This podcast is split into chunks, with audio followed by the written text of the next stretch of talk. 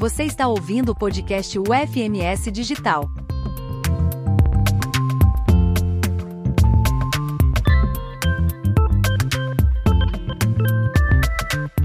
Sejam bem-vindos ao podcast da disciplina de Algoritmos e Programação 2. Eu sou o professor Samuel Ferraz, sou professor da UFMS e estou caminhando com vocês no ensino dessa disciplina. E nesse podcast eu vou apresentar para vocês algumas curiosidades sobre o mundo da programação. Vocês estão num curso onde a programação ela é a base. Nessa disciplina vocês já estão na segunda parte desse aprendizado, mas vocês vão continuar aprendendo e inclusive algumas curiosidades sobre o desenvolvimento e manutenção de software. A primeira curiosidade é que programadores no geral, eles demoram para pedir ajuda quando eles têm problemas. Vocês, desde o do desenvolvimento de software lá em algoritmos e programação, vocês já perceberam que muitas vezes vocês precisam resolver um problema e essa solução ela não sai de uma hora para outra. Então, muitas vezes vocês precisam ler, reler o problema, procurar alternativas possíveis para tentar resolver aquele problema, vocês buscam uma solução, aquela solução tem um problema, vocês tentam, vocês alteram, e esse processo muitas vezes demora horas até vocês chegarem numa solução final. Então, é muito comum vocês, como desenvolvedores, o desenvolvedor de software no geral, estar acostumado a resolver um problema sozinho. Porque ele acredita que aquilo ali é o que precisa ser feito sozinho por um período longo até ele chegar numa solução. Não há problema nenhum é, nessa dinâmica de comportamento, e na verdade na programação a gente precisa resolver a maioria dos nossos problemas sozinhos. Só que esse comportamento acaba dificultando quando você precisa compartilhar algum problema onde você não está conseguindo resolver, porque você acredita que a solução tem que sair única e exclusivamente do seu gasto de tempo. Então, essa dificuldade muitas vezes faz com que os programadores fiquem por um tempo acima do que deveriam na solução de um problema. E como consequência, a gente tem uma segunda curiosidade, é que os programadores eles possuem uma tendência a reportar de forma incompleta os seus problemas. É, esse, essa curiosidade ela foi extraída de um estudo de psicologia, porque em geral os programadores eles acreditam que reportar de forma completa um problema para um colega de programação, de desenvolvimento, ou seja, em algum outro contexto, é visto como um sinal de fraqueza que pode levar a algum tipo de julgamento de habilidade ou de proficiência por quem está ouvindo o relato. Então, quem está ouvindo o seu relato pode acreditar que você não é técnico o suficiente, você não é capaz o suficiente, e por conta disso, o programador acaba se sentindo um pouco inibido de reportar o seu, seu problema de maneira completa. Então, acaba só dando pequenos detalhes, sem de fato reconhecer que ele está tendo algum tipo de problema, e que, mais uma vez, agrava a resolução de uma situação que poderia ser muito mais simples se fosse reportada de maneira completa. E, ainda como consequência dessa mesma dinâmica dos programadores, é que, no geral, eles procuram outras formas de ajuda antes de falar com colegas de trabalho. Então, essa dificuldade de comunicação, aliada à sua tendência de reportar os problemas de forma incompleta, fazem com que, em geral, os programadores, quando eles precisam de uma ajuda mais complexa, eles procuram em comunidades externas ao seu ambiente de trabalho.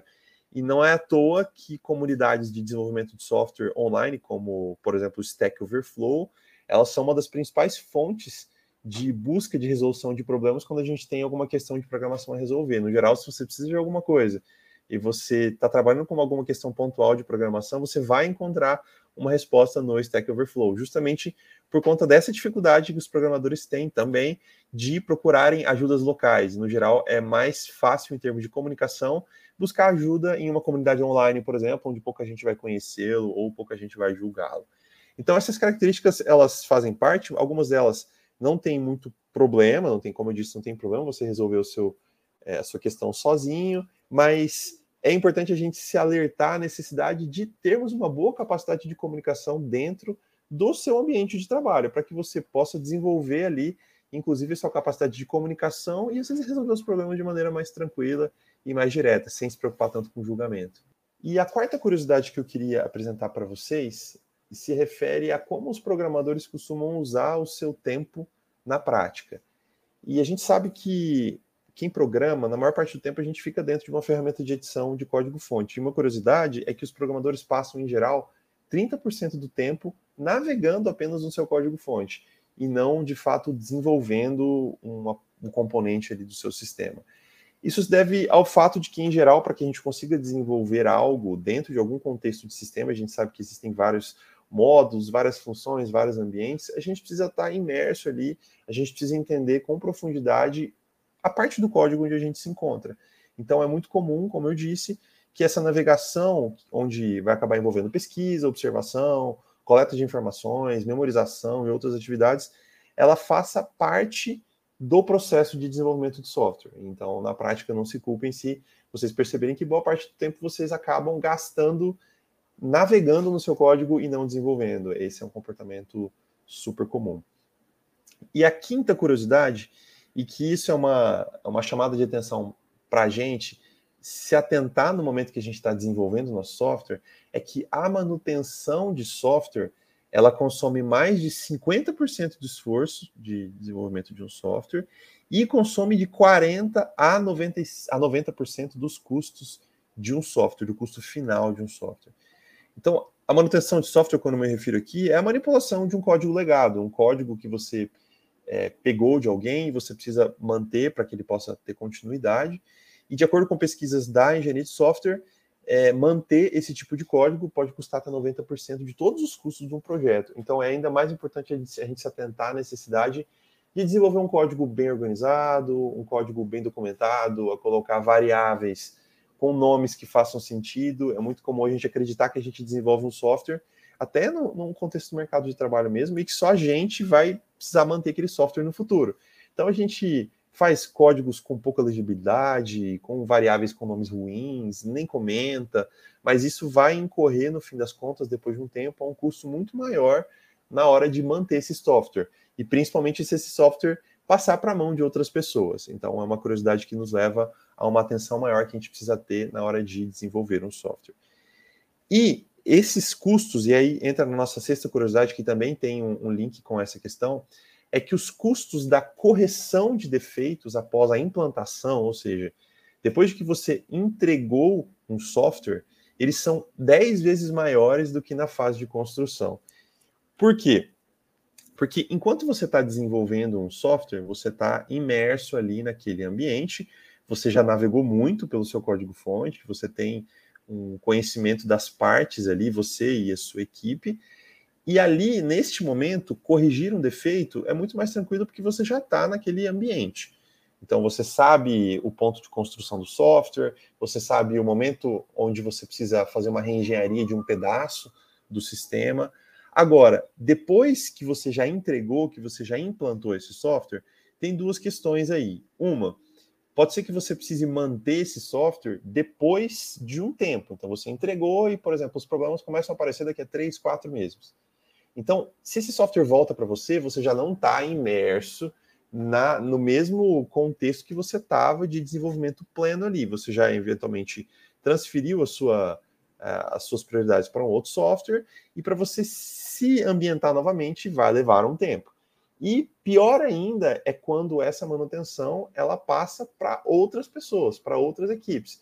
Aí sim os custos são ainda maiores porque aquela pessoa ela não, não fez parte do processo de desenvolvimento, então ela vai ter que se ambientar aquilo, e eventualmente não há nenhuma garantia de que o software foi construído com uma certa organização, então a pessoa pode demorar ainda mais tempo. Eu me lembro muito bem, é, quando eu trabalhei na, na indústria, né, na área de desenvolvimento, eu precisei pegar um sistema que era de uma linguagem que eu nunca havia programado e cuja organização do sistema estava bem ruim eu demorei muito, muito tempo para conseguir fazer uma simples manutenção naquele software.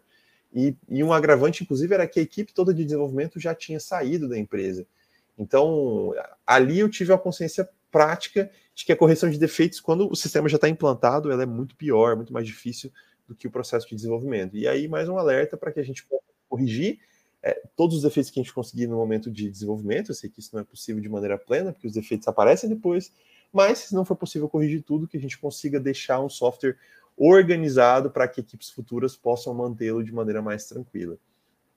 E, e por fim, a última curiosidade que eu trago para vocês aqui é que a revisão de código, ou seja, você avaliar um código, seja para procurar um defeito, ou seja para tentar entender melhor, Quando ela é feita por pares, ou seja, por duas pessoas, é possível a gente conseguir descobrir até 60% mais de possíveis defeitos. Por que, que isso acontece? Existe um princípio é, chamado programação em pares, que ele vem sendo incluído há um tempo, principalmente nas metodologias, nas maneiras de desenvolvimento que a gente chama de metodologias ágeis, onde tem práticas de desenvolvimento mais objetivas, vamos assim dizer, e um pouco mais sucintas, um pouco mais diretas. E uma dessas práticas é o desenvolvimento em pares, ou a revisão de código em pares, ou seja, se você está desenvolvendo o seu sistema, ou se você está revisando uma parte do seu sistema com o objetivo de descobrir um bug, por exemplo, se você estiver fazendo isso juntamente em duas pessoas, a chance de você conseguir descobrir um bug ela é muito maior, a chance de você evoluir mais rapidamente no desenvolvimento de software é muito maior. Eu não sei se vocês já tiveram essa experiência de estar com um problema e vocês estão ali imersos naquele problema, não conseguem resolver aquele problema, e aí de repente você opta por explicar o problema para alguém. Parece que no momento que você explica o problema para alguém, a solução ela abre na sua cabeça e você consegue perceber de maneira muito clara aquilo que sozinho ali, imerso, você não estava conseguindo. Então, isso é muito interessante. Tem empresas que optam por essa metodologia, inclusive, de desenvolvimento de software em pares, onde dois programadores ali são dedicados para desenvolver partes do sistema. É bem verdade que a gente sabe que na prática isso pode consumir mais recursos, porque ao invés de você ter um programador, você tem dois dedicados a uma área específica, mas isso é, é útil principalmente no momento de descobrir defeitos. E se vocês tiverem a oportunidade de fazer esse exercício, de muitas vezes quando vocês estiverem imersos num problema, tentem buscar um colega, expliquem para ele, coloque ele junto do seu problema. Vocês vão perceber que essa situação de resolução, ela acontece de maneira muito mais rápida e muito mais plena, muito mais efetiva. Então, essas são as curiosidades que eu gostaria de trazer para vocês, para que vocês possam refletir sobre os comportamentos de vocês quando vocês estiverem é, em um desenvolvimento de software no mercado. É bem provável que alguns de vocês, inclusive, já estejam, e para que vocês possam se alertar em relação a alguns comportamentos e possam, inclusive, utilizar essas curiosidades como lições para aprimorarem o contexto de desenvolvimento de software na vida de vocês. Desejo a vocês um ótimo restante de disciplina.